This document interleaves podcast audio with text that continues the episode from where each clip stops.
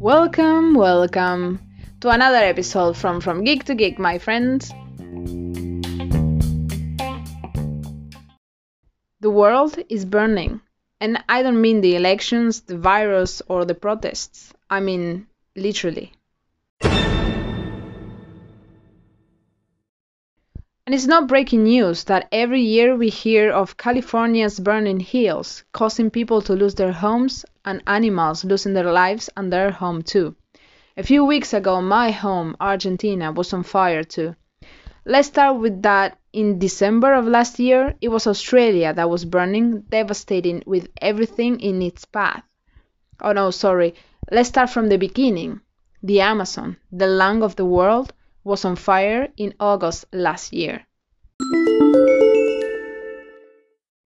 A forest fire is a fire that spreads uncontrollably in forest or wild land, affecting plant fuels, flora, and fauna. A forest fire distinguishes from other types of fire because its widespread, the speed with which it can spread from its source, its potential to change direction unexpectedly, and its ability to overcome obstacles such as road, rivers, and fire breakers. Why is it happening more? One of the reasons, and I think the most important one, is global warming, drought, which makes everything in the woods more flammable. That and the hand of man are a very bad combination. Oh, no, wait, they're both the work of man.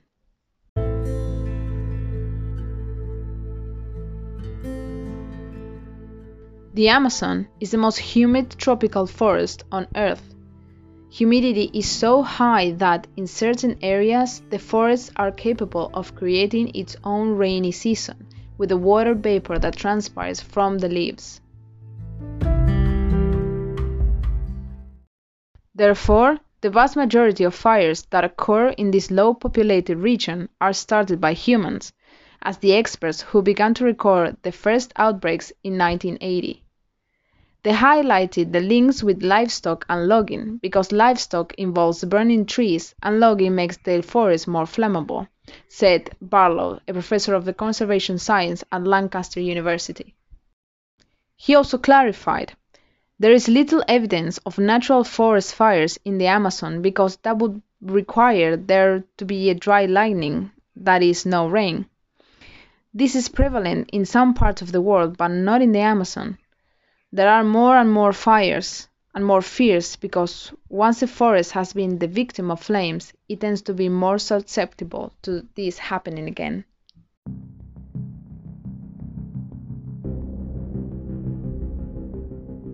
In Australia, temperatures last summer were over 41 degrees. The fire destroyed everything in its path. Most of the reptiles were unable to run for their lives, Instead, birds, kangaroos, and emus were more capable of escaping. Nevertheless, it is estimated that more than 480 billion animals died. Australia is the leading country in coal exports.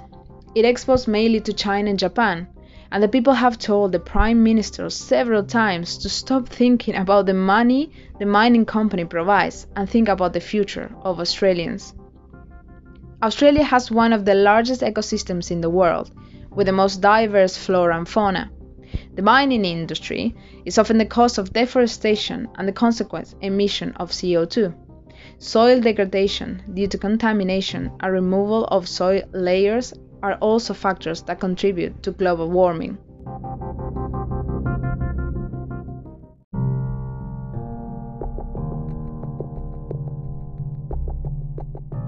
California is suffering the most devastating wildfire in the state history, favored by weather conditions, high winds, and electrical storms. The fires have killed seven people and nearly 700 buildings were destroyed after 72 hours of electrical storms with more than 12,000 rays. The two largest outbreaks destroyed a total of about 240,000 hectares throughout the state, according to authorities. But all the lights together have burned more than a million hectares, and an area larger than the Great Canyon.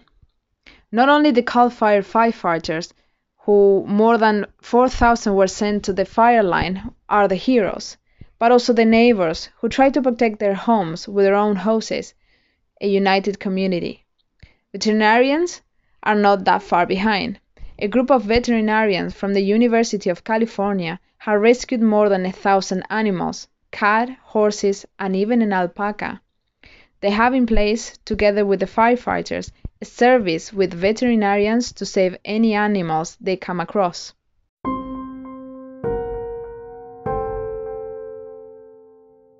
In Argentina, according to the Ministry of National Security, on which the national fire management system depends, 95% of forest fires are produced by human interventions, being with these the main scenarios the preparation of grazing areas with fire, bonfires, and badly extinguished cigarette butts, and the abandonment of land.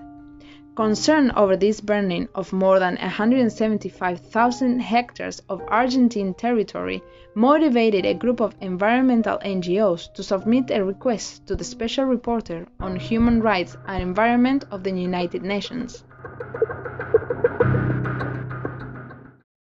The report details these tragic events of which we account exposed the absence of a control by the authorities, and the weak environmental institutional framework of the sustainable management of ecosystems and natural assets. The list of provinces affected reached 11, with Córdoba, Santa Fe, and Entre Rios at the top, with the highest number of hectares lost. In the delta area, they are threatened, among other species, the swamp deer, which is in danger of extinction. The mixed river forest and the riverine jungle are also at risk.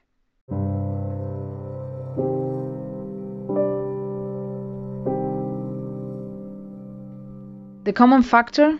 Man and his greed. As a proverb of the Cree natives of North America and Canada says, Only when the last tree has died, and the last river been poisoned, and the last fish been caught, we will realize that we cannot eat money. The change is in us. I always repeat it. There is no planet B.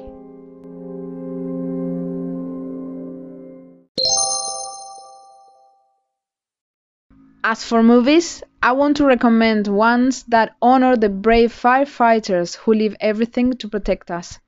Like every week, if you watch the movies, comment on my social media, on Instagram and Twitter.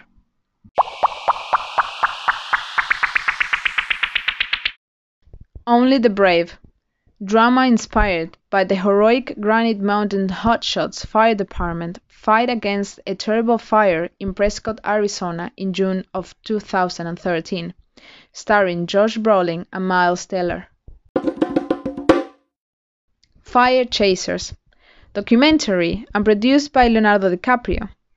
The men and women of CAL FIRE and the Los Angeles County Fire Department are fighting wildfires that threaten wildlife and people. It's a mini series of Netflix of four episodes. Oh, thank you. I really hope you like this episode and that we all become aware. I'm Lupe Ramos Bianco and I'll be back with more current situations and movies in the next episode of From Geek to Geek. Bye bye!